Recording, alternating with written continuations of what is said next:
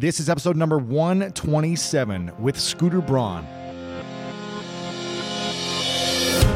Welcome to the School of Greatness. My name is Lewis Howes, former pro athlete turned lifestyle entrepreneur, and each week we bring you an inspiring person or message to help you discover how to unlock your inner greatness.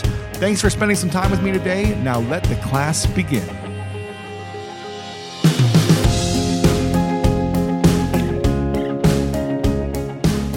Welcome, everyone, to the School of Greatness podcast today. Very excited about this episode. We've got the one and only Scooter Braun on the show. He came in the studio here in Los Angeles. And for those that don't know who Scooter is, he is one of the entertainment industry's biggest power brokers, one of Time Magazine's 100 most influential people in the world, Billboard's 40 under 40 headliner, and one of Fast Company's 100 most creative people in business. He is the founder of the SB Projects, a company at the intersection of music, film, television, technology, brands, culture, and social good. And some of his clients today that he manages are, of course, Justin Bieber, Ariana Grande, Carly Rae Jepsen, Cody Simpson, Tori Kelly, Psy, Dan and Shay, Martin Garrix, Rixton, and many other powerhouses. Now, I'm excited to introduce you guys to Scooter for those that don't know him. And we talk about a lot today. We first cover how he got into promoting clubs early on in his career in Atlanta. And we also go into how he got to know Usher and connect him with Justin Bieber early on. The big lessons he learned early in developing artists, how family has shaped him and why it's so valuable, how to build powerful teams, and how to get the best performance out of everyone that surrounds you. Who his mentors currently are, why we should focus on innovation over creation, why he decided that every investment he makes needs to have a charitable component, his advice to young people, and what shifted for him when he found out he was going to be a father. Super pumped and excited to dive into this interview with Scooter Braun. So let's go ahead and jump in right now with the one and only Scooter Braun.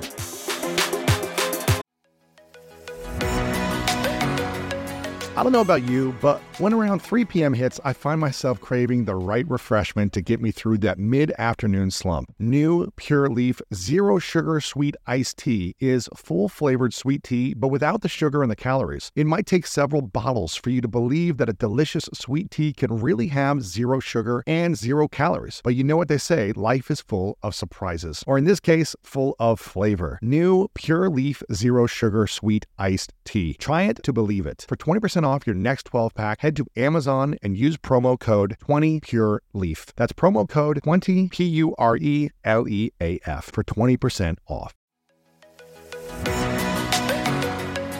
We've all been there. You have a question about your credit card, you call the number for help and can't get a hold of anyone if you only had a Discover card. With 24 7 US based live customer service from Discover, everyone has the option to talk to a real person anytime, day or night. Yep, you heard that right. A real person. Get the customer service you deserve with Discover. Limitations apply. See terms at discover.com slash credit card.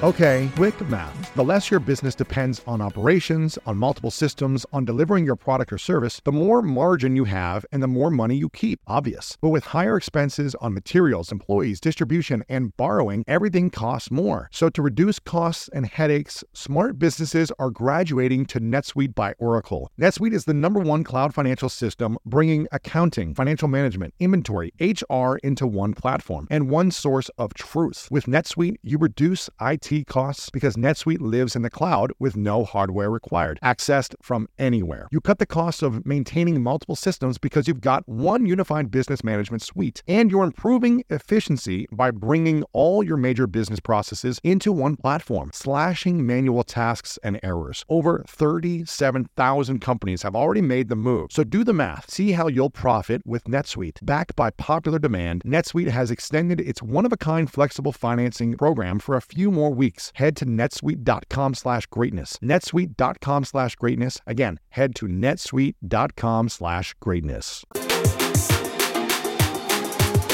All right. Welcome back to the School of Greatness podcast. We got my man Scooter Braun in the studio. What's up, brother? It's good to see you, man. I'm Good to really, see you. really excited. We've talked about doing this for a while. For a while, yeah. We uh, we originally connected through your brother Adam, Yep. who we're uh, I'm friends with, and You're wearing the T-shirt. wearing the T-shirt. Got to represent and support. Pencils of Promise. I like it. And we uh, when we met at South by, I actually met you a couple years ago at the gala for like a brief second. You probably don't remember. And then I don't remember you. You you did not make a mark.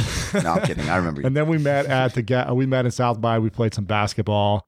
We had a good time. It was a good time. Yeah, Yeah, we went out on that court. We got busy it was fun, man. on that Texas court. It was fun. I, I got some random facts, uh, common facts about us to start the show. Ah, It's common facts. One is we both played basketball, football, and swimming growing up. yes, we did. You were a swimmer as well. Yes, I was. How many years? Uh, for years on the Greenwich Dolphins. In fact, John Waters, I just couldn't beat him, and that's probably what discouraged me from continuing to swim. And then he was like an alternate in the Olympics, so I probably should have kept no swimming. way. Yeah, Okay, crazy. So you played football too? I played football until ninth grade, and then I Okay. got serious about basketball and realized I wasn't that big. So, Yep. Yep. but I was I was all about uh, you know hitting people as a, as a middle schooler. okay, cool. So those are common facts. We also both played college basketball. that is true. you played at Emory. Yeah. Well, I did, for the time I was there, kind of. For- yeah. You were there for two years, right? Well, kind of not even. and then uh, we also both played sports at Emory because I did a decathlon at Emory. You did. Yeah, I competed there one time. It was a beautiful campus, actually, Yes, it was. I actually I was there a lot, and they thought I was a student. but you weren't a student. I'd already dropped out by then. How old were you when you dropped out? 19? 19. I was 19. That's incredible. Uh, we both used to promote events. Yes. You're an event promoter in I, college. yes, that I was for a long time. I was a party promoter and event promoter for until I was probably 25. Okay.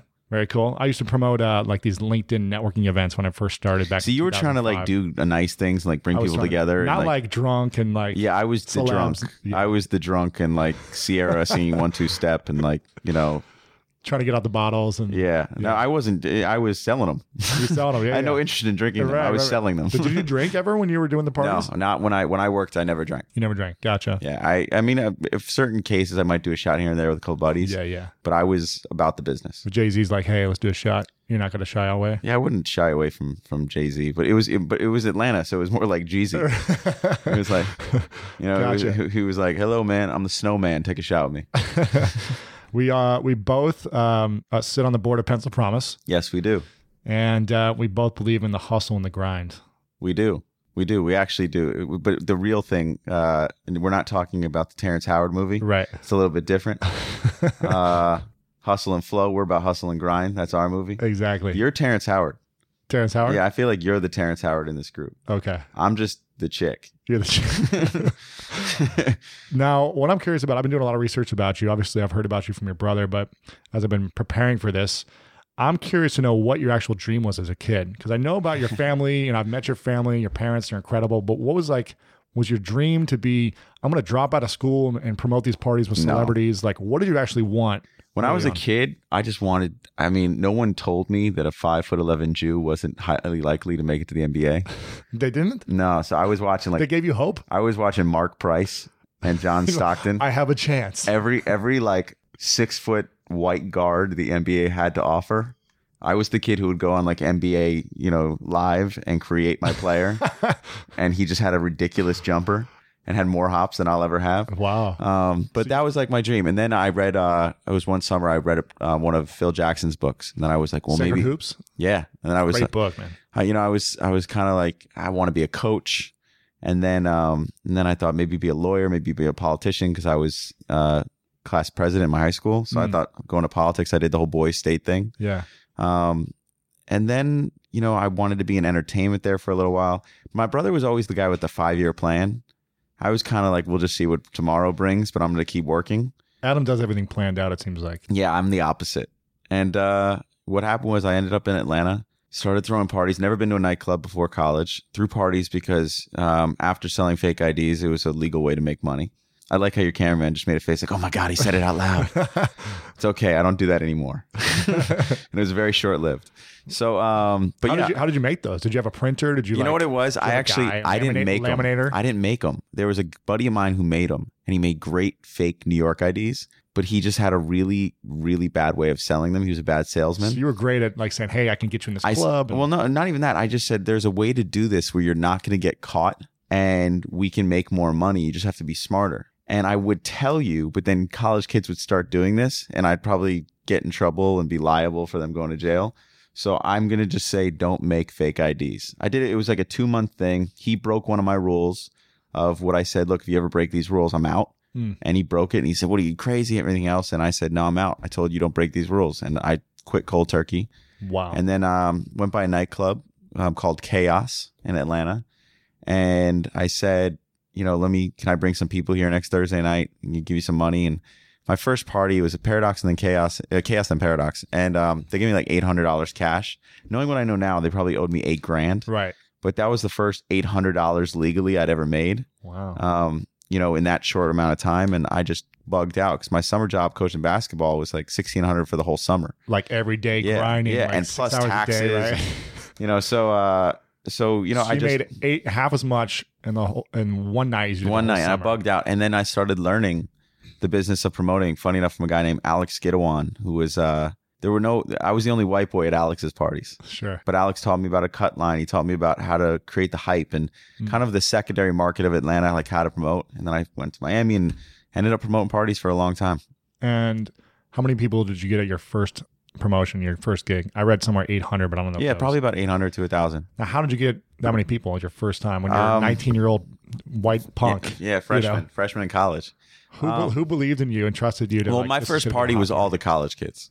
Sure. And what it was, um, but no freshmen were pulling like that. What I did was I realized everybody wants to go where the freshman girls go oh, at a college party. And I had a high school sweetheart at the time, so the girls didn't feel threatened. I could dance a little bit, so they knew you know they'd have a good time with me on that dance floor. And I got three really cute, awesome girls, and I went to Kinkos and I made my own flyers. shut up. and we flyered the campus and I told these girls like I'll give you free drinks if you get people there and Wow. sure enough uh, 800 people came and I was like I'm pretty good at this let's let's keep trying And Wow.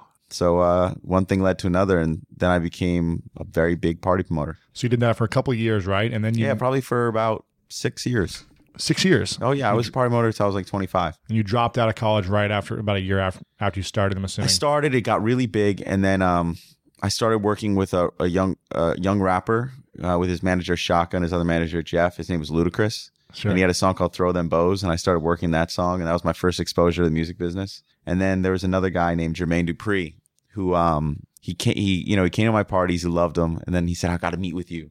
And I'll never forget Jermaine's like not the tallest individual. He's short, like, right? He's Like- probably like five four. I don't even know how tall he is. He'll say five six. so you're almost eye level. Oh, nice try. Five eleven. um, look, I love how tall people always like to talk shit. You know, they they love talking shit.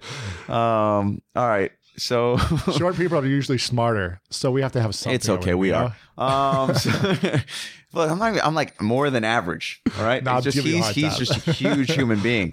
Um, so what happened was Jermaine was took me to. I'll never forget. Took me downstairs to this nightclub and he wanted to talk alone. And he got on this stool and he's so short that his feet were dangling. and he's like, "Man, I'm gonna get you living in mansions and these parties aren't gonna be there. And come work for me at So So Def." And I said, "Okay." And uh, I went and worked for So So Def for three years and uh, dropped out of school and. I still remember when he gave me like my So So Def puffy jacket, like it's kind of like a starter jacket, but it had So So Def and Sure. a scooter on it. I thought it was the coolest guy in the whole world because I was like, money ain't a thing. um, but uh, but yeah, that was a really great ride. I learned a lot from Jermaine. Super grateful. And then you know, I've had certain people who've given me chances throughout my career.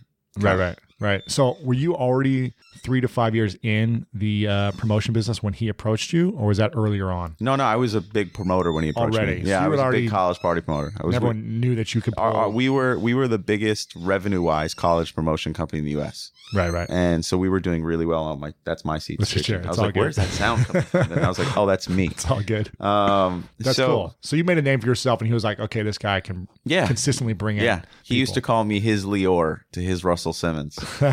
So That's uh, funny. he was little Lyor, White Puff. I had a lot of cool little nicknames back then. So what did you start doing for him? So you learned a lot in this promotional business. It sounds like you learned a lot, just like guerrilla marketing, basically, and, Mm-hmm. and being creative. What did you learn while uh, at the next level? And what were you doing specifically for him? Was it more marketing artists and Um, Yeah, it was mar- records? it was marketing artists. It was building outside campaigns. I was the vice president of marketing at So So Def Records. I was 20 years old. Wow. and we went on this crazy run where when I signed on with Jermaine, he didn't even have distribution yet. He signed on new distribution, and then we did J-Kwon, Tipsy. We did Anthony Hamilton. We did the YoungBloodZ, and then we did um, we did Usher Confessions. Jermaine Mhm. executive produced that, and that's how me and Usher became close because we were in the studio every night. In fact, Confessions Part One almost didn't happen because I was trying to get them to come to the nightclub with me, No way. and they kicked me out of the studio. wow. Smart move, guys. um, but yeah, I didn't. Yeah, I was still learning, and while I was doing that, I was trying to create my own artist. So I was spending all my money on the side. Is this Asher or is this? No, uh, this was this was early on. These were um, acts that people don't know about because it was well, I was still learning. Sure. You know, so I had this act uh, OD, and that fell apart because they robbed a bunch of banks in Atlanta, and Oh the FBI gosh. shut them down. Um, and they got caught because our mixtape I paid for to put out, they were posing, and the FBI finally identified them from our mixtape that we flooded Atlanta with. And then I had this artist Kato, who's part of OD, who I was very close with. Um, and I just financed everything for a long time. I mean, I paid for the mixes, the masters, the housing. I mean, it was just like I was understanding how to develop an artist, and I learned a lot from that experience because I failed. Mm. Um, What were and- some of the big lessons you learned early on? You think with that? well, I learned how to make records first of all. I mean, I learned the mixing, the mastering. Um, I learned the radio promotion side independently because I was working record independently. I learned, you know, how to trust my gut at the right time. Um, and I and I hear all the time of like, oh, everything you sign, you know, blows up. But I, I had a lot of failures before Asher Roth happened. Hmm. Um, and Asher was kind of a new beginning for me because it was the first time I did it without So So Def. So my back was against the wall. I had it was all my money. I had no income coming in. I refused to do parties. you had everything to lose, basically. everything. I mean, literally, I I will never forget. I'm actually moving into my new house, with my wife now, and I looked around. I said, I can't believe we live here because I remember paying for pizza with change. You know, I remember I ordered this pizza and I realized I didn't have any money, and I had to wait till the next party the following week. And uh, I paid for pizza with change, and then I was quit parties cold turkey because I said if I have to throw a party again, Mm. I failed. Mm. So I, I had enough money when I signed Asher to, you know, live for about 13 months my lifestyle, and then I was going to go broke. And I signed Asher and Justin within four months of each other, and I put everything into them. I mean, Wow. housing, studio time, you know, paying for the tutor, paying for the the furniture, paying, you know, everything. And I really believed in these guys, and it makes it all worth it now Mm. because it was, uh, you know, I couldn't. I was far away from home. I couldn't go home. I wasn't asking my dad for money since I was eighteen, and um, I had to make it for my on my my own. And the idea of Mm. failing wasn't an option. Did you ever think that one of them wouldn't, or both of them wouldn't be successful in their own way, or that you wouldn't, they wouldn't work out, or you would have to find another way to make money? After no, I really, months? I really believed in both of them. When I found Asher, I knew exactly what it could be. What Asher also taught me though is sometimes artists don't want to be as big as you want them to be. Asher was super happy being who he was. Mm. And I had this vision to make him the biggest artist in the world. And, you know, we had so much hype and he just, that wasn't what he wanted. And, you know, he's one of my closest friends now. He's my brother for life. And he just put out a mi- video the other day, kind of chronicling the whole journey we've had together Uh-huh. for himself. Mhm. And um, it was really nice to see because, you know, he just wanted to make music and enjoy his life and never really be famous. And, you know, and he's achieved that and he's done very well for himself. And he had the big hit. He had the number three album. Wow. Um, and you know, he, I, it was a struggle for me with Justin. Justin was like, make me the biggest, right. let's like, go. Like, Perfect. you know, and, and, you know, he was very much like me Yeah. and, um, and we, you know, grinded and he was a young man and, you know, it was, uh, it was a different thing. But, you know, when Asher made I Love College, it was in the basement of this house I was renting, this crap hole that like had rats everywhere. We used to call it the greenhouse because the truth is he was smoking so much weed down there. Um, but that night, uh, he wasn't smoking weed. 'cause He never smoked when Justin was around. Uh, but he recorded I Love College, and Justin actually was in the studio. Mm. Uh, he was uh, with studio. It was like a little crap room in the basement. You know, my buddy was doing engineering, but we all kind of came up together. And there's this really great picture of me, Asher, and Justin on the front porch of that house. Um, and no one knew Justin was. I mean, there's videos of Asher and me with Ludacris, and everyone's hyped because Asher and Ludacris are in the same room, and they don't notice there's this little kid sitting behind Just us. chilling. Justin. Um, so and he was 12 when this, when he you, was at that time 13, 14. when you first had him move to Atlanta. Yeah, he was 13 when I had him move. I found him when he was, you know, the videos, he was 12. Yeah. Um, but he, uh, you know, just the whole adventure to kind of you you respect everything so much more, and it also reminds you when you get money that tomorrow isn't promised, Yeah. and you value everything, you know, because you know what it's like to be a big promoter and have all kinds of money, and then literally be paying for pizza with change because you Mm. spent it all trying to make it, hmm you know. So, um, And Yeah. promoting also, you're trading your time for the one event. You're like Yeah. promoting for one event, then you got to make money at another event. Yeah, you go on party to party, and yeah, it was um, it was the best learning experience. The Atlanta hustle taught me so much. Wow. Um, and kind of the uh, you know when you're in a cash business and there aren't contracts like your word is all you have That's it. and you know having that experience and and being able to shake someone's hand and know that that's powerful and means something um, it was uh, it was a very valuable lesson Wow. Now, the money you had for this 12 or 13 months to uh, bring on your two clients, I heard you brokered a deal with, was it Pontiac and Ludacris? Is that Yeah. what, what happened? Now, what, how did this come about? And uh, well I had It it, from the like parties genius. and and that but it was um I was leaving So So Def um, Jermaine and I were kind of agreeing that it was time to go separate ways. I Uh-huh. was disagreeing with kind of certain marketing ideas. I had all these ideas for social media, and I just was getting frustrated. You know, I wanted to sign different acts, and I and, and I got great advice. One from my dad, who said, "Look, if you work for someone, shut up and do what they want at the end of the day, mm, or do it on your own, and you know, put up or shut up kind of thing." And then I saw uh, Lil Jon at a nightclub in London. And he said he worked for Jermaine for 12 years and he had this idea for Lil Jon, but Jermaine was focused on what he was focused on. And he said he finally left and he said, don't take 12 years. If you have an idea that you believe in, go after your dream. And, um, and I was like, yeah.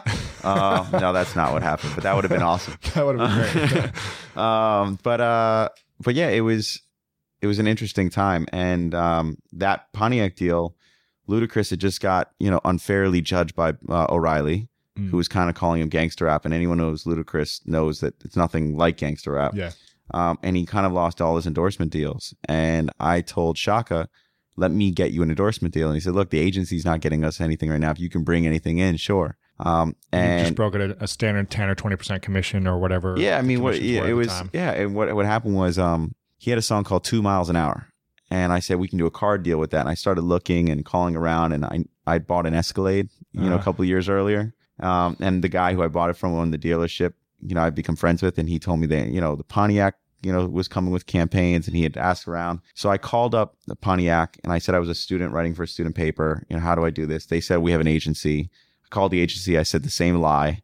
I finally got this woman on the phone thinking she was going to do an interview to talk about how she decides the Pontiac campaigns. And I said, can I come see you in person? I did. And I pitched her Ludacris. She said she got a kick out of the fact that I got to her Wow. and the movie Crash was coming out, which featured Ludacris. And she said, "I'm not really interested in Ludacris," but I said, "Well, come see the movie." And she saw the movie, um, and she was blown away by him. Mm. And uh, and she took a chance on me and on Ludacris, and we did the Pontiac Solstice deal. Um, and here's the best part: they sent down for the video. They let us shoot our own video with Bryan Barber directing, who's a big director and a friend of mine. He'd done all the OutKast stuff, a bunch of Ludacris videos and they sent down the prototype of the Pontiac Solstice and said, Mm. "Look, you can't drive this on the regular streets. You have to just have it at the video shoot and have it, you know." But I couldn't afford at the time to, To pay ship to- for the shipping of the car from my house where they dropped it off on a flatbed and everything. I was trying to cut every corner. It's like five grand or whatever to So- transfer it. If- for people to understand, a prototype of a car is like a million dollars, even though it looks exactly like the regular car. Yeah. is When it's the first one, it's the pro. So I drove that thing Oh my gosh. from my house down the highway to the video shoot. Driving like 50 miles an hour. yeah, I, I just I just drove it, and I just said, you know, I, looking back now, it wasn't very smart or responsible, but that's what happens when you give a young kid. So this Um, is brilliant though. I love this story because I drove it right onto that video shoot. One of my favorite parts about my job is that I get the opportunity to travel a lot. And in fact, I'm recording this right now while I'm in Mexico. And actually, I was thinking about something that I wanted to share because I get a lot of questions from so many people about different side hustle ideas. So here's one for those of you out there that are on the go a lot like I am or traveling a lot. When you're staying in your Airbnb on your trips, have you ever thought about how you could be making extra money by hosting through Airbnb while your home is vacant? If you're interested in an extra stream of income, Airbnb hosting is an easy place to start, and it's like giving your home some company while you're away. Your home might be worth more than you think. Find out how much at airbnb.com/host. So listen, we all know life is full of yada yada, like those quote unquote free trials that somehow still charge your card for something, or when companies have those sneaky gotchas hiding deep in the fine print. And I know you've dealt with yada yada before, like those bills that keep going up and up for no reason at all, or when budget airlines promise a cheap fare but then charge you for every little thing until you realize you're paying more than you would have somewhere else. And yes, it is possible to outsmart yada yada, like triple checking airline deals to make sure all you need is already included. But you don't take yada yada in life, so don't take yada yada from your wireless provider. Metro by T Mobile has no contracts, no credit checks, no surprises, and nada yada yada. Stop by one of over 6,000 Metro stores nationwide. When you get a new car or a new home, your first reaction might be to say things like, oh yeah, or I can't believe it, or booyah. But what you really want to say is the one thing that can get you the help you need. Like a good neighbor, State Farm is there. State Farm is there with the coverage you need for your car, your home, and even boats, motorcycles, RVs, and other things that matter to you. With a State Farm agent, you know someone is there to help you choose the coverage you need. With so many coverage options, it feels good knowing you can find what fits for you. And when you need ways to get help, State Farm gives you options there too too, in person or on the phone with your local agent or on statefarm.com, where their award winning app, State Farm, lets you do things your way. So when you need help protecting the things that matter most, remember to say, like a good neighbor, State Farm is there. I love this whole uh, your your mindset behind getting the deal done and getting your foot in the door because so many people wouldn't have that idea of like let me act like I'm a journalist at a school and wanting to do a, a paper a story around this company. It was deceitful though. Like I feel bad talking about it now, but you know what it was? But I think it's Atlanta. It was fake it till you make it. It's hustle too. It was fake it till you make. You know what it was? It was the opening scene of Schindler's List. You know, my no, I'm actually serious. My my grandparents are Holocaust survivors, so uh-huh. I always had an interest. But that opening scene affected me in a different way than the rest of the movie because the opening scene, Schindler spent all his money to his name to impress the German executives so that he actually got the government contracts because they thought he was something that he wasn't. And that's pretty much what I did with hip hop in Atlanta. Sure. I would spend all the money I made on my Thursday night parties with college kids on Tuesday night at Alex's party at the Velvet Room, where I was the only white boy with all the rappers and everything else. And they were amused. They let me in for free because they were amused that I was showing up. Right. They're like, who's and, this white boy? Because back then Atlanta was kind of segregated yeah. as far as how they party, but I was from the North. So you didn't care. So I didn't, I mean, I, you know, I got, my family's very diverse. And yeah, yeah. I didn't see it but they saw me like popping the bottle and hanging out with these girls. And the truth was, I wasn't drinking anything. Sure. But I was faking it until I make it. I'd send them bottles and they'd say, What are you doing? Oh, I want to come to your party. And then I started mixing things up and, you know, I grew my business. And sure. uh, it was it was a wild time. Now, even heard you talking about your family. And I know family is really important to you. And is it true you have family tattooed on your wrist? Yep, right here. There you go. Now, how has family shaped you and why is it so valuable to you? Uh, well, funny enough, today is the 35th anniversary of my parents. I saw your Instagram yeah, photo. So, congrats um, to Herb, big yes, Herb. So I, I actually meant what I wrote. Um, I wrote that uh, they showed me what real love is. Mm. You know, to have parents that really truly love each other and are good to each other. It's such a blessing because it's so rare in today's world. Yeah. Um, and to witness that growing up and to have that love, you know, all the time, I always felt full. You know what I mean? Mm. I always mm. felt safe in a way because you have that love from your family. And, you know, I'm a big person about studying happiness and trying to figure out how to become content in life. Even though I think life is a journey, it's ups and downs. Yeah. You just got to understand that once you understand, it's kind of this, there's this idea in Kabbalah um, where you have to rise where God is, where it's kind of enlightened. You know, he's looking over the valley. You're in this kind of tight ravine of like a thing. Imagine a Grand Canyon, uh-huh. but really tight. Yeah. So you can't see what's around the next corner. So it seems scary. But if you can rise above and kind of see where all the turns and, the, and where the ending is, you know, it's not nearly as scary. And that's kind of what life is. Like once you start to realize it's going to be okay and you'll get through those turns and there mm-hmm. are ups and downs, but tomorrow will come. I think you, you get happier. And I think what family has taught me is there's always this steadiness. And I think mm-hmm. if you can provide, you know, for your family, if you can be, you know, build a family, which I'm now doing with my wife, we're yeah. do with our first child, you know, you do all this stuff, but what's it really worth? And I think the only real legacy in life is family and charity. Mm. You know, and when you asked me earlier, kind of if I had a five year plan, I can tell you, and I'm sorry if I'm rambling, but no, it's good. Um, for me, my perspective is I just wanted to leave a mark on the world. I wanted to leave something Why? positive because I because I don't, you know, I think you only get a short time on this planet, mm. and what's it worth unless you can do something, right? You know, and I understand. One of my mentors said, "No one's going to remember you in a hundred years. No one's going to remember me. No one's going to remember you." But they'll feel our impact. Yeah. and who might remember me is my children. Mm. You know, and um, so the idea of family, the idea of working your ass off to share it with someone else is what makes it worthwhile. So to me, it's everything. I mean, Yeah. it's, you know, and, and I don't even think I comprehend what that means until I meet this kid in February. You know, because when I meet him, I hear every, it's, You don't when is this air? Uh, a few weeks. Okay, let's not say what. Okay. Is. Uh, we'll wait. Yeah, we'll wait. But, uh, but yeah, it's, uh, like I said, I'm rambling a little bit because there's so many thoughts I have about this. Sure. but um but family is everything and i think you know you look at a lot of third world countries and a lot of people don't realize i watched this documentary happy the other day which is Yeah, really it's a great great documentary. and they talk about how our nation in the last 50 years has gone up 50% up in wealth how we are richer than we were 50 years ago by 50% Wow. but our happiness per capita has gone up less than 1% and i think it's because we chase the dollar but we don't understand what the dollar is for Mm. and money is an amazing thing it can be actually a complete release and an avenue to freedom Sure. but it can also trap you at the same time. You get caught in the rat race. And I think family is that thing that you always need to know that comes first. Mm. Um, and if you do that, you're going to live a happier life. So in your 20s, it sounds like you were chasing building things in your life, making money, you know, hustling. Yeah. Uh, it wasn't as much about building a family, But obviously. I tattooed this on my wrist when I was 20. wow. Interesting. No, actually, hold on. Let me, no, I wasn't 20. Hold on. Let me think. Was I 20? It was, it was the day after Jay Williams had his motorcycle accident. Oh, wow. So it was June 19th or June 20th that I uh, that I did it because Jay is one of my closest friends, and I found out what happened to him, and I chickened out about getting a tattoo a couple weeks earlier, and uh, my Wow. mom my mom had unfortunately got a little bit sick. She's okay now, and I uh, you know what I realize everything I'm saying now, and I'm actually glad because once again this tattoo brings us back to it. I tattooed family on my wrist, my only tattoo, because I said I wanted in a visible place for the rest of my life. People will ask me about this tattoo, which you Mm. just did Yeah. and I will have to tell this story of why I got it, which is this simple, and it will remind me for the rest of my life. I was lost, and I was chasing the dollar, and I was chasing the money, and what I because I didn't really understand. I was just going for it, Yeah. and what I realized was all I'm doing it for is this. So I'm going to tattoo it on my wrist. So for the rest of my life, I'll get asked this question, and for the rest of my life, I will be reminded of what's really important. Mm.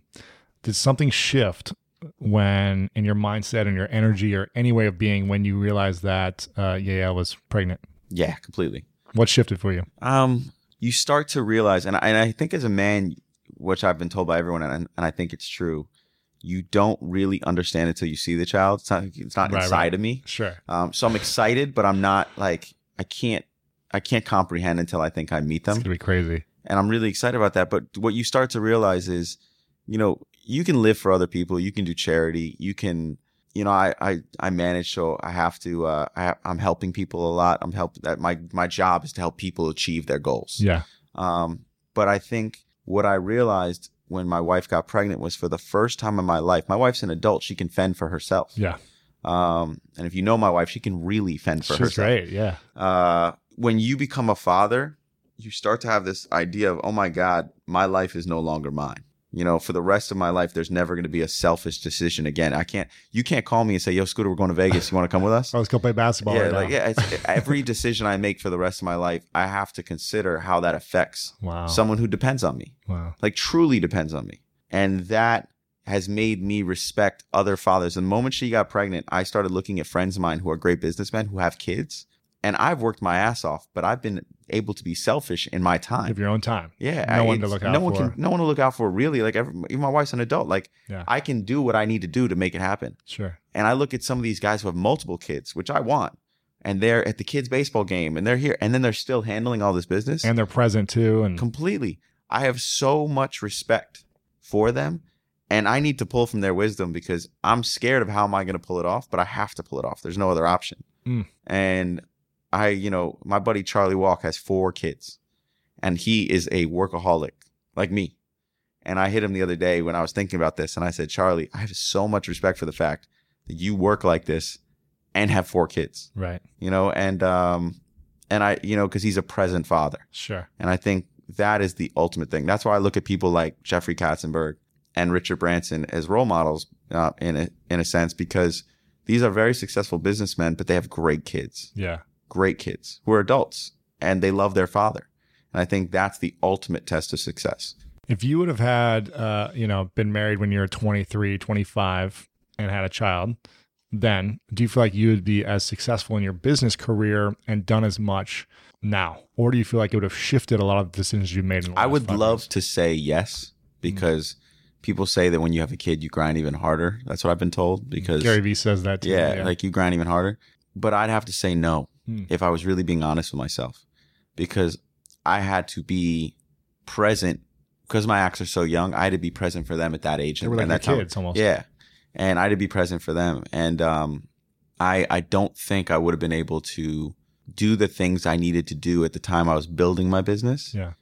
Because now I what, what took me six months before I can do in a phone call because I've earned You got the that. leverage. I- It's not even it's you you earn it. You Yeah. earn equity Yeah. in your relationships and time and the hard work you put in. Sure.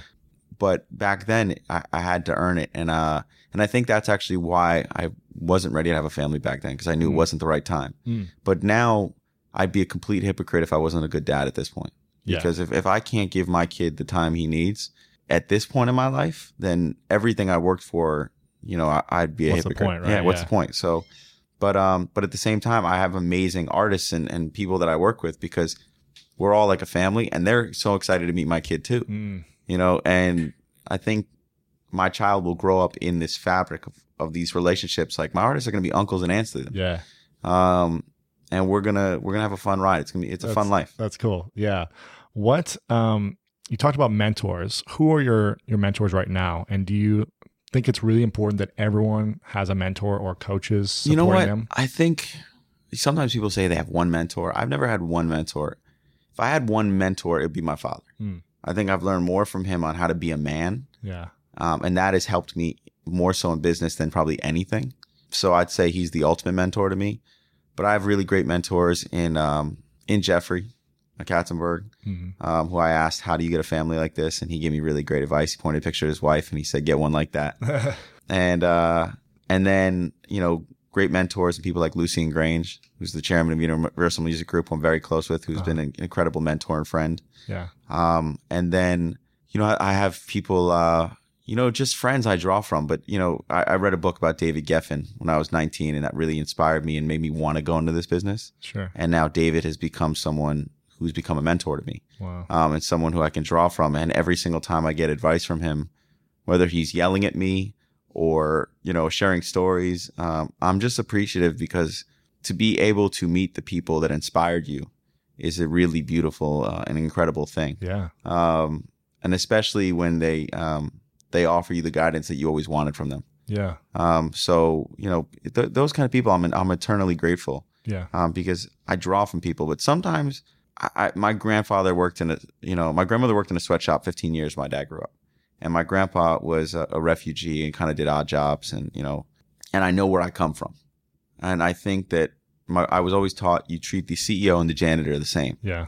And there's a lot of wisdom you can get from all kinds of people. And sometimes the best advice I've gotten from mentors is I'll be in a random country in a car with a driver The cab drivers always have the best advice. dude and, and you sometimes you'll talk to somebody and you'll just start sharing because they're a complete stranger yeah. and they will give you a piece of wisdom A Little nugget, man. a little nugget so good. yeah and um Just clicks with you. You're like, what? yeah you never know you know it's uh it's the it's the plato quote that um made me funny enough my wife said it, that's why i wanted to meet her she tweeted it i saw it i wanted to meet her but it's that idea that be kind uh for everyone you meet walks a hard journey Wow.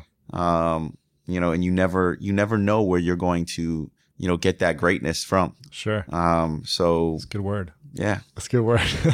now, your dad, you said he taught you about what it means to be a man. What does it mean for you to be a man today? good husband good father i think everything else is secondary i think if at the end of the day if i die and people say oh you're so successful look at everything you achieved and my kid and wife walk up there and they say i was a piece of shit Hmm. you're a failure but if you if i lose everything and they walk up there and they said he was a great father a great Wow. husband i think i'm a success And what about for someone who's not a father or a husband yet? What's the definition of being a good man? Um, being a definition of a good man to me is uh, look, it, life is not black and white. There's a lot of gray. yeah. Um, but understand your end game. Do things with integrity. hmm Um, incorporate giving back into things that you do because it will. I think it, it, it's really good karma. Yeah. Uh, in our business, everything we do has to have a charitable component. Yeah. And uh, what is the idea of being a good man? I think the I think the best way to be a good man is to simply live by the golden rule. Mm. You know, do unto others as you want done unto you. Sure. Um, if you just live by the golden rule, I think you'll you'll be okay. Right. And when did you decide that you wanted to have a charity component to everything that you do? Because I read this about you as well that every investment you bring on, it's like you've got to have something involved. You know, that. I think my mother instilled that in us when we were very young. Even uh, funny enough, it's Hanukkah, and um, when I was a kid, Hanukkah was eight days, still is, hasn't changed. um, but my mom always said, "One day of presents, one day of charity." Oh, So we only got we got four presents, and we got four charities that we would choose as a family. And sometimes we would give money to the charity. Sometimes we would go to the soup kitchen Sure. and volunteer. But we always had to have four days of charity.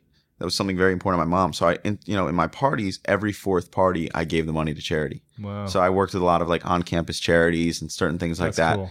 Because I always thought it made people feel, you know, oh, he's a piece of shit promoter, this, that, and the other. But they'd feel good and say, okay, well, at least he's doing this. Right. And when I started um, putting that into our business and our artists, and look, I'm really proud. I know Justin's gone through a lot of crap this year, Uh huh. but he's the number one Make a Wish giver in history of any musician Wow. ever, and he's only 20 years old. That's impressive. You know, so people can say what they want, but he has taken that idea of giving and dove in head first. And I see it with Ariana. I see Martin Garrix. Listen, we went down to do Ultra. Every other DJ's partying their ass off, and these are all good guys. I'm not talking crap, but sure. I asked Martin, I said, would you mind if we did something good in the community? Miami has a lot of very poor communities. Let's go to one of these community centers and teach kids how to DJ. Hmm. And Martin went and did that. And he, at first, was like, what are we doing? You know, he's a young kid. He never done anything like that before. And he said to me afterwards, he was like, that's the most fun I've ever had. Wow. And I think that a lot of people want to give. They're just not given the opportunity and they don't know how. Interesting. Yeah. I mean, I'm a, belie- a big believer in giving and being of service, and I feel like that's a key to greatness. Hold on. Let me, let me say something to your listeners real Sure. quick. I want you guys to understand you listen to this man's podcast all the time, but I want to tell you why I actually know this man. Because he started to do well in his life and make some money. And the first thing he did is he reached out to my brother and said, I like this charity. I want to get involved. And every single year he builds schools. Every single year he gives back. So when you're listening, it goes right back to the beautiful, beautiful man sitting in front of me. Uh, yeah, and there's a couple. oh, there's a couple pictures. schools. Yeah, a couple schools that he's built. I just built one last week. So, so what, what I'm saying is feel good about what you're listening to in this podcast every week. And the reason I came to do this is because this is someone who gets it, that understands that you, you get what you give. Hmm. And, um, and, and I feel like you live the same way as I do, which is you are probably like me. We're both very selfish individuals. and let me say what I mean by that. Let me I think say- I know where you're going. listen, you like to feel good. of course. And I think in our society, this is way off topic, so I'm sorry again. It's all good. But in our society, I think, God, I'm talking a lot today. Um, in our society, I think we we get told it's okay for the CEO of a cigarette company to make millions of dollars, Mm. but the moment someone works in a nonprofit and makes more than 100 grand, it's despicable. yeah. So our brightest and smartest people in the world, they can't work in in the giving. We call it nonprofit. My brother calls it for, For purpose. Because yeah. why should you call it something that it isn't? You know, don't say the negative of something that's good. Say the positive. It's for Yeah. purpose. It's not And I- against war. It's for peace. hundred percent. And I think when I say that we're selfish, it's because we should tell our kids. I'm going to tell my kid this that you should do things that make you feel good. And drugs aren't going to make you feel good. That's Right. short lived. Everything else, party and drinking, all that stuff. You will never feel as good as when you're giving back. Yeah. And it's okay to be selfish about that. It's okay to want to celebrate that. Sure. To say, you know what, there are the pictures of the schools I built when you walk into my house. You should feel good about that. You should be able to share that. And when people say you should only give and no one know, look, I think you should do that 50% of the time, but the other 50%, you should be giving it away people know so it inspires others to give. To give. And I think, you know, I get off on giving. Yeah. So, you know, why not do that? It mm. makes me feel good. If you if you have a problem with me feeling good about giving, go fuck yourself. Right. Right. And what about? I mean, what about people that say they don't have any money to give? They're you know maybe You can give your time. Hmm. Be, be nice to a stranger. Open a door. yeah. Like there's so many different ways to help somebody. You know, call a friend that you think, you know, unfortunately, I've lost two really close people to me to suicide. And I probably should have picked up that phone a week earlier. And you can't blame yourself or anything like that, but you call somebody that you care about who might be going through a tough time and just speak to them. People need outlets. And there's so many different ways, you know, and things that you'll do that you don't like years later, people have come up to me and said, Hey, you did this. I don't even remember doing it. Hmm. And the truth is, because it was just this little thing. And, you know, I have those people in my life where I, I say to them, Steven Spielberg. I was 14 years old. I made this little documentary. Somehow someone gave it to him.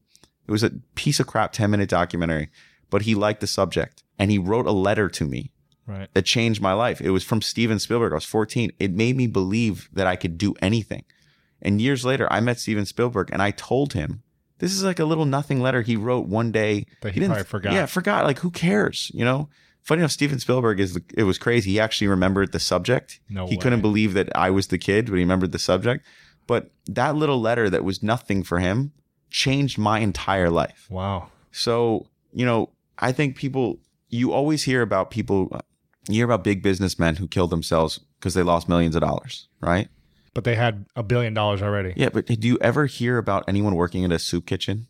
Like my buddy Sean Stephenson, who you know, Yeah, told yeah. me that. Yeah. I heard him say that. I thought it was so brilliant Hmm. because you never hear about people giving, experiencing severe depression. Yeah. You know, and that's why I was talking earlier about third world countries. They're happier than us So happy. Because they're giving to each other they're experiencing things and you know we we we're the only creature on the planet that takes more than we need Mm. um, and that's fine there's a lot of fun you can have with that trust me you know i enjoy art i probably don't need every piece of art but you know i enjoy it um, I heard you have a Mickey Mouse sculpture or something you got. i just love mickey mouse man i love him walt disney i saw it on your wall and i Like loved that? it You like that? but yeah i'll let you ask your questions now because i'm talking too much No, So- it's good. I'm, I'm glad you're sharing. are we doing okay guys Yeah, yeah. okay cool. I'm glad you're. I'm glad you're sharing. I want to talk about. I mean, service for me is very important. can i get a t-shirt too I've got one uh, laid out for you right behind you. okay Yeah, yeah. i'll shut up now i got my t-shirt get my free swag Yeah, exactly. It's a great workout shirt to play basketball in. Talk about building relationships and building teams. You're a master at giving to people, adding value, and building relationships. And do you believe that you can build something so big or build an empire without a powerful team or without empowering others around you and supporting a no, team? No, I think it was actually one of the hardest things for me because for the first, um, for the sorry, um, for the first seven eight years, I really built it, you know, on my own. Yeah. Um, and then with Allison Kaye my first, she's my GM now. You know, she was the first person that ever came work with me, and it was, you know, I didn't even have an office till three years ago. We Wow. built the whole thing like Virtually, on laptops yeah. and cell phones and traveling around the world in hotels and buses and planes. But what I realize now is no one will ever do it exactly the way you want because no one is you. Right. And that doesn't mean that you do it better. It means the way you want it, you're the only one who can do that because you're you. And what you need to be okay with in scaling is saying, you know what, they might drop the ball because when you drop the ball, you know it's you. It doesn't bother you as much. When someone else does, you go crazy. That it affects you. Yeah, but you you got to realize to, to the only way to scale is to delegate and to empower others and to say, you know what, they're not going to do it exactly like me, but they're going to do exactly like them. Sure. And I have to be okay with that. And in fact, they might do it better than me in the long run. Mm. And I've been able to bring in some amazing people in my life and surround myself with people I think who are skilled in ways that I'm not. Sure. And we've been able to scale an incredible business because they make things happen. Scott Manson, Hmm. who works with me, um, he is responsible for Scorpion. You know, him and a guy named Danny Rose. But Scott found Walter. Um, he believed in it. Uh, he got me to understand it. Hmm. But it was his baby. And if it wasn't for Scott, I would not be executive producing a TV show right now. You know, it And was you have another one coming up, right? yeah, we have You we have we have a couple others, um, but uh, but that's also because the people in the business who are scaling. I just really smart, capable people who believe in what we're doing, and I believe in them. And you know, sometimes they'll drop the ball, sometimes I'll drop the ball. Yeah. But you have to, you know, that's the same idea as when we played basketball. It's like Mm. you know, sometimes you're going to make a great assist, and the guy's going to miss that easy shot. And you're going to be frustrated because that was another assist for you on your stat line. but at the end of the day, it isn't about our stat line. It's about winning the game. Mm. And you cannot win a game on your own Everyone, unless everyone wins. unless you're Wilt Chamberlain. What is the best, or how do you empower your team to raise to the next level, to get the most out of them? Uh, what are some things you do to let them know they are appreciated, they're seen? One, I think uh, you have to you have to empower them. You have to let them know that people can't call you and go around them. Even if you agree, you have a private conversation and say, "Look, this is how I want you to deal with this." Mm. But you have to let people know that they're the end all be all on that decision, on the thing that you've given them, the task you've given them. They're the ones who will decide how it's going to go down. You'll advise, you can take part, but it's their decision at the end because then Give them ownership. yeah, give them ownership, make them bosses Yeah. let them know that you will believe in anything that they dream of once, Hmm. maybe twice, But if it fails, then they start to have a reputation and then you got to reassess things. But if they say, look, blind, you know, I, I know you're not really sure about this, but just give me a shot. That's how I got started. Someone, Steve Rifkin gave me a shot with Asher Roth. Didn't understand it at first. Everything else, he gave me a shot. And then we went on a great ride together. Wow. L.A. Reid gave us a shot. You know, Bieber, right? Or- yeah. Yeah. Um, I mean, we built that kind of huge on online anyway Sure, beforehand, but you know, it's you you have to give people that shot because you are in the position you are in because someone else gave Mm. you a shot. And how do you find the right people? The right people. How do you find people that are, you know, gonna make a difference, that are gonna step up and Okay, so so I'm a firm believer that it's more important to have positive energy around you than the smartest people. mm, Now, luckily, I've been able to have, in my opinion, some of the smartest people around me. and positive? and positive, but that's actually more important. I learned that lesson the hard way because I had some negative in my life before, and you start to question yourself because negativity projects onto you. Mm. You start to look in the mirror and say, you know, am I really a good person? Am I doing the right thing? And that isn't you. That's their bullshit feeding onto you. Sure. You know, there's this um, this scientific study I read recently. Funny enough, our friend Sophia Bush Uh-huh. put this online about the idea that the heart creates an eight eight foot um, pulse Of energy. of energy wow. and you know the brain creates i think five feet pulse but the heart actually is eight feet And you can feel it. you can so when you, when someone walks in a room and you say wow that person walked in a room and i felt their energy that's actually a real thing Huh. um, so when someone has negative energy it's going to bring you down wow. um, so i think it's more important to get loyal people people that love you people that surround yourself and they'll say you ask me how you create a good team they say don't mix business with pleasure I absolutely think the opposite. I think that's BS. I think if someone cares about you and when it's 11 o'clock at night and they need to spend an extra hour in the office to get it done, hmm they're going to stay because they care about you, Sure. because they know you give a shit about them. Mm. And I think that is how you create a really good business because in today's world, you got, look, you're going to have to make tough decisions. You're going to have to be a boss. You're not their best friend. If you believe in someone, they'll believe in you. Sure. Interesting. What about your daily rituals? Do you have any that are like you feel like everyone should be following? Do you I take a piss. Do you I take a piss every I mean, morning. to I brush build, my to teeth. build a piss. positive habits? I mean, No, it's a positive habit. You got to pee in the morning. It's very important. You got to clean out. Um, That's true. You know what's funny? I put that Steve Jobs. Um, my buddy Jon Chu gave me a poster of uh, Steve love Jon. Jobs. Great guy. Actually introduced me to my wife. Great director. Um, we've done a couple projects together now. we played Cards Against Humanity at your wife's house before you were engaged yeah, with Jon. he's a just great guy. He gave me a poster um, for a housewarming gift for my last house of Steve Jobs' speech. You know, the commencement speech. no, no, That no, one the, fa- one? the famous speech from the commercial. Oh yeah, yeah, yeah, yeah. and that John knows by heart. You know about uh, about the type of people in the world. Yes, the movers, the shakers, or something like yeah, that. like it's the- you know the um, God, I'm going blank. I'm having a brain fart right now. I, I usually know it, but it's it's this idea that uh that the dreamers in this The world, misfits, right? You know, the misfits, the yeah. dreamers that you know they're the ones who achieve. You know, it's this idea that nothing, kind of the way I like to put it, um, is, uh, and I've heard it from other friends, is you know nothing um, reasonable ever becomes great. It's the unreasonable things that become great. You know, it's stepping out of that status quo, and you know, I think that is part of my ritual. I actually put it up in my above my toilet because I say I pee every morning because there I do go. pee every That's morning. perfect. So I actually put that poster up above my toilet. And in my new house, I told them you have to install this above the toilet. and, um, you know, when I go to pee every morning, I, I just read it one more time and I remind myself, okay, let's go out in the world and, and do cool shit. Yeah, I, I watched your interview with uh, Sean Stephenson, and you talked about you said never be realistic. You have the you have to be unrealistic unrealistic to achieve something great. And I think you stole that from Will Smith. I did. Um, And a couple other people, a but couple yeah, people said the same thing, but that's cool. I steal a lot of things, man. okay, no, look, I think, I think most great ideas have already been thought because Yeah. we've been here a long time and we say them in different ways, but, um, that's okay. We have to draw from the wisdom of the past. And I think too many times we try to create, create, create. And, and what you should do is innovate. Mm, You know, it's, it's all been kind of laid out for us. Just innovate and create the new idea off of something great. recreate the idea in some way, other yeah. way. It's, you know, how many songs have someone created the guitar and then we've created so much beautiful music off the guitar. Sure, So, um, you know, it's innovate with what you're given. I like that. A couple questions left for you because I know you got to move houses. What are you most grateful for recently, Scooter? Oh, my family.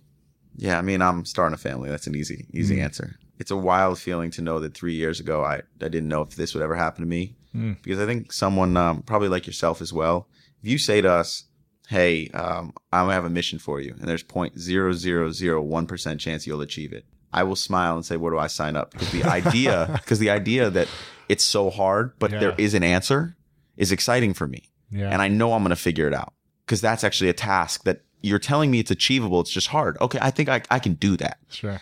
Falling in love, finding the right person, starting a family, that there is no point zero zero one. It is either happens to you or it doesn't. And that's something very frustrating for someone like me. Because I want to go and create my own destiny. Sure. But that isn't, you know, it, it's either given to you or it isn't. And I think that if you live well and you're a good person, you'll find that. And I was very blessed to have found. I actually told my wife on our first date I was going to marry her. Wow. Um, That's ballsy. yeah, she actually she asked me, "What's the scariest thing about yourself you don't want me to know?" And about ten minutes earlier, I had this feeling about her, and I said, "You're gonna think I'm crazy, but I think you're it." And now we're having a child together. We're madly in love, and I will say the most grateful thing in my life is to have beautiful friends and family in my life. Mm. I, I, you know, I used to hate my birthdays because when they came, I felt like I hadn't achieved everything that I wanted. Mm. And I think my 30th birthday and every birthday since, my buddy Kenny's in the room, and he's been with me since like the ATL days Of course. um, you know, every birthday I look around the room and I see all those friends and the people in my life and my family, and I'm just so grateful. Mm. So, um, so yeah, friends and family. I love it. What is something small you've done that maybe no one really knows about that you're really proud of? It could be a personal or business related, but something small that you've done that you haven't talked about or hasn't been, you know, blown up by Bieber, but you're like, "Man, I'm really proud of this moment. You know, the thing I would like to say, I'm proud because no one knows, and I'd want to keep it that way. Okay. Um, so I'll tell you one that makes me proud, but it isn't that the thing. Because the things that usually make me really proud that no one knows, I take pride in the fact that no one knows. Sure. And I'll go to my grave with them. Maybe I'll tell my kids. Um, but something that only a few people know.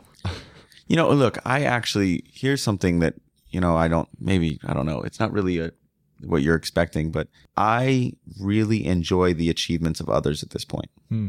When you know my artists achieve something for the first time, I, I get a real joy out of that. Yeah. Um, I get a joy out of seeing my younger managers get their first platinum plaque Mm. um, because I I got that a long time ago, and that first time I'll never get back, but I get to live it through them. So you know, I think the the little things that I get joy out of don't seem like they should be that significant, but I Right. get serious serious joy out of them because they aren't mine. Um, but I get to relive that moment through someone else's joy. Mm. So yeah, I Like that. That's cool. What are the three biggest moments in your business career that gave you the most excitement over the last 10, 12 years? once again a lot of those are things I can't talk about. Okay. Well, let me say the, ga- the game changers. You know, like I'm saying, some of those game changers are deals that you pull off Sure. where you know it's out of confidentiality to your Sure. clients. You can never tell anybody, uh-huh. but it's that it's that that chess game of getting it done that's so exciting. of course. Look, I think a game changer for me that I can talk about was um, getting Asher's record deal and publishing deal. That was a game changer for my business, help finance everything else, and getting to pull that off. And it was the first deal for my own company. That was huge. Yeah. Getting uh, when Justin when they're chanting his name, his first time he played the Garden during the Z100 show Wow. and he hadn't been on stage and every between every actor chanting Justin, Justin, and like everybody just wanted him on stage. So there are lots of other acts beforehand. oh yeah, And they were like just chanting. John Mayer ended his set early because he goes, "I know what you guys no want." way. Yeah, it was pretty wild, and it was funny. He was funny about it, but um, but I remember that because my mom, who I never graduated college and it broke her heart, leaned over to me and said, "Tonight's my graduation." Oh my gosh. Um, that just gave and- me chills. and it meant a lot to me because it finally my mom understood that I was achieving something and I was going to be okay. Wow. Yeah. Um, and Justin, you know, that experience with Justin gave me that. And I told Justin about it. I was like, I'm eternally grateful for you because you gave me that opportunity to have that moment with my mother. And then another big game changer in business. I mean, there have been a lot of them. Um, it seems like every day you've got a big hit now, a big game changer. I think a big game changer in business for me. I'm trying because there's been a lot of moments. There's been a lot of moments, but I can't really talk about a lot. Maybe something in the last couple of years. You know, was was Steve Rifkin. Steve Rifkin, you know, I said Jermaine gave me an opportunity. No one would give me a record deal. I, LA gave me the record deal also because I was being I was very successful with Asher at that point, so he wanted to be in business with me. But when I had Asher Roth, I was known as a young marketing guy, and people said, "What do you know about A and R signing your own acts?" And I was really the one building acts at So So Def. People didn't know that. Yeah. And Steve Rifkin literally took a shot on me that no one else would. Hmm. I mean, I had so many friends in the industry. I had made so many people money and no one would give me a record deal. And Steve Rifkin did. And I uh, Why do you think he? What did he see in you that made him want to give you a chance? I talked earlier about sometimes you got to give people a shot because you believe in them. someone else gave you a shot. And I think Steve saw that in me, and he gave me that opportunity.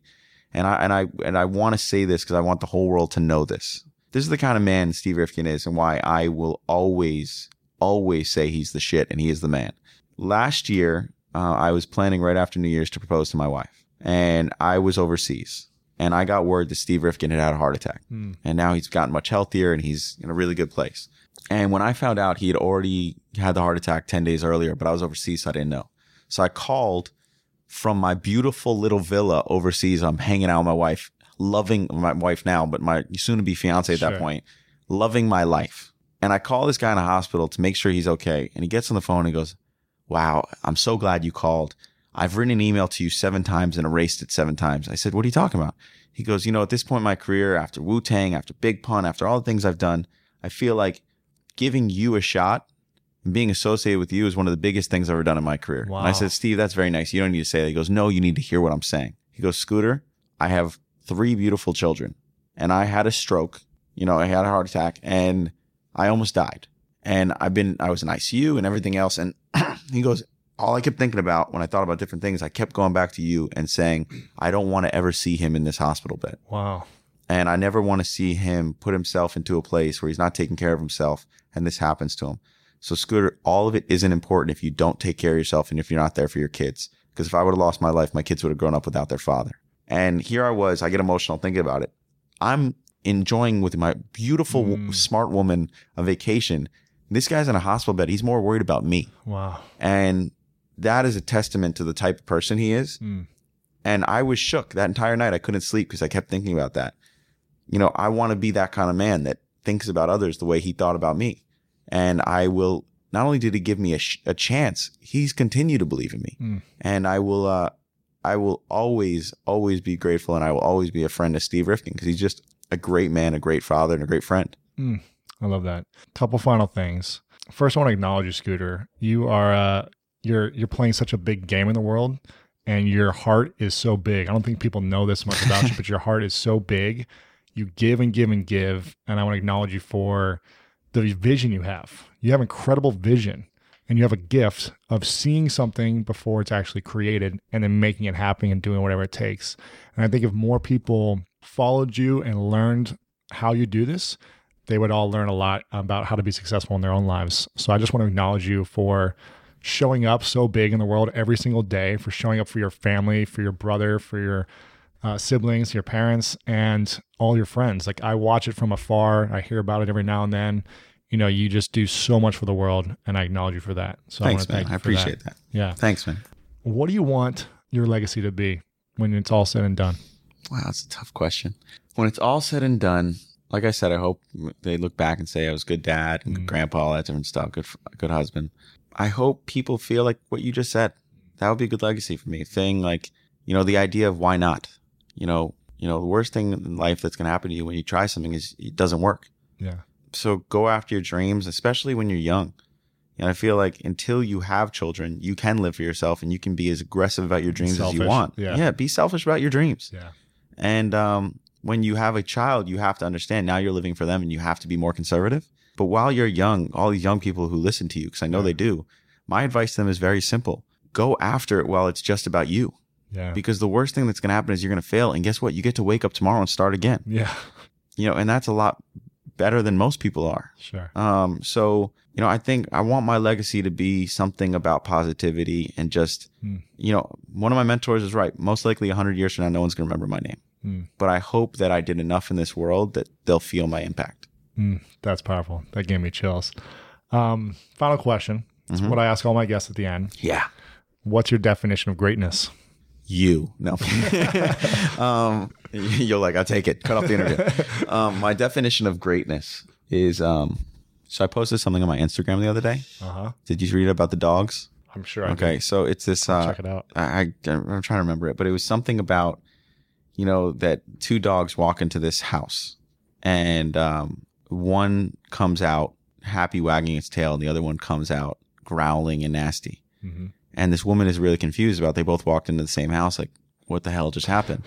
So she walks in and she sees the house is filled with mirrors, and she realized that one dog saw a reflection of himself filled with happiness, and he came out happier because he saw a thousand happy dogs looking at him. Wow. And the other dog walked in and was miserable and saw a thousand angry dogs, and it lifted his you know his anger, and he walked off pissed off. And I think my definition of greatness is the idea of of giving with positivity. And you know, it's it's not enough to just go out there and give. You got to give in a way to the world that you know makes it better than where you left it. And um, so the my idea of being great is, you know, I work with somebody named Brad Haugen, who you know. Yeah, it's a great Brad's guy. a great guy Great guy. you know, and and he's a great father, great friend, and everyone who meets him, he just he leaves them better off than when where they were before he got there. Uh, and I think Brad's a great man in that respect. So my definition of being great is is pushing your limits as far as they can possibly go, and never stopping wanting to add positivity Mm. and then leaving a place better off than where you found it. Scooter Braun, thanks for coming on, my man. I appreciate you. Thank you, buddy. That was Appreciate fun. I'm gonna go back and help my wife unpack.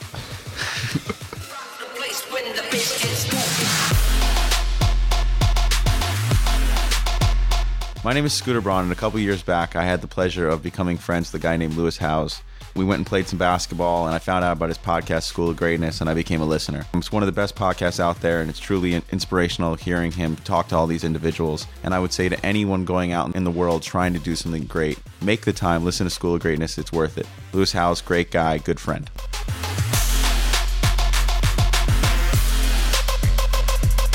Thank you guys so much again for checking out this episode with Scooter Braun. Make sure to check out all the show notes back at lewishowes.com slash 127.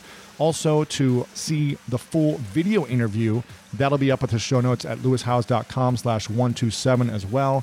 We'll have other links to connect with Scooter on social media, his website, uh, all the different projects he's up to. We'll also have the link to the episode with Adam Braun, his brother, where I originally got introduced to Scooter, so you can learn more about that brotherly dynamic. Really appreciate Scooter for coming on and sharing his wisdom. Uh, very busy guy, so big uh, shout out and thanks to Scooter for coming on and opening up and letting us all know about how he's been so successful and what he's doing now. And I think a lot of entrepreneurs will be able to connect and it'll resonate with many of you who listen to this on a daily basis. So make sure to give him a shout out at Scooter Braun over on Twitter and Instagram and everywhere else online. Let him know what you thought about this show.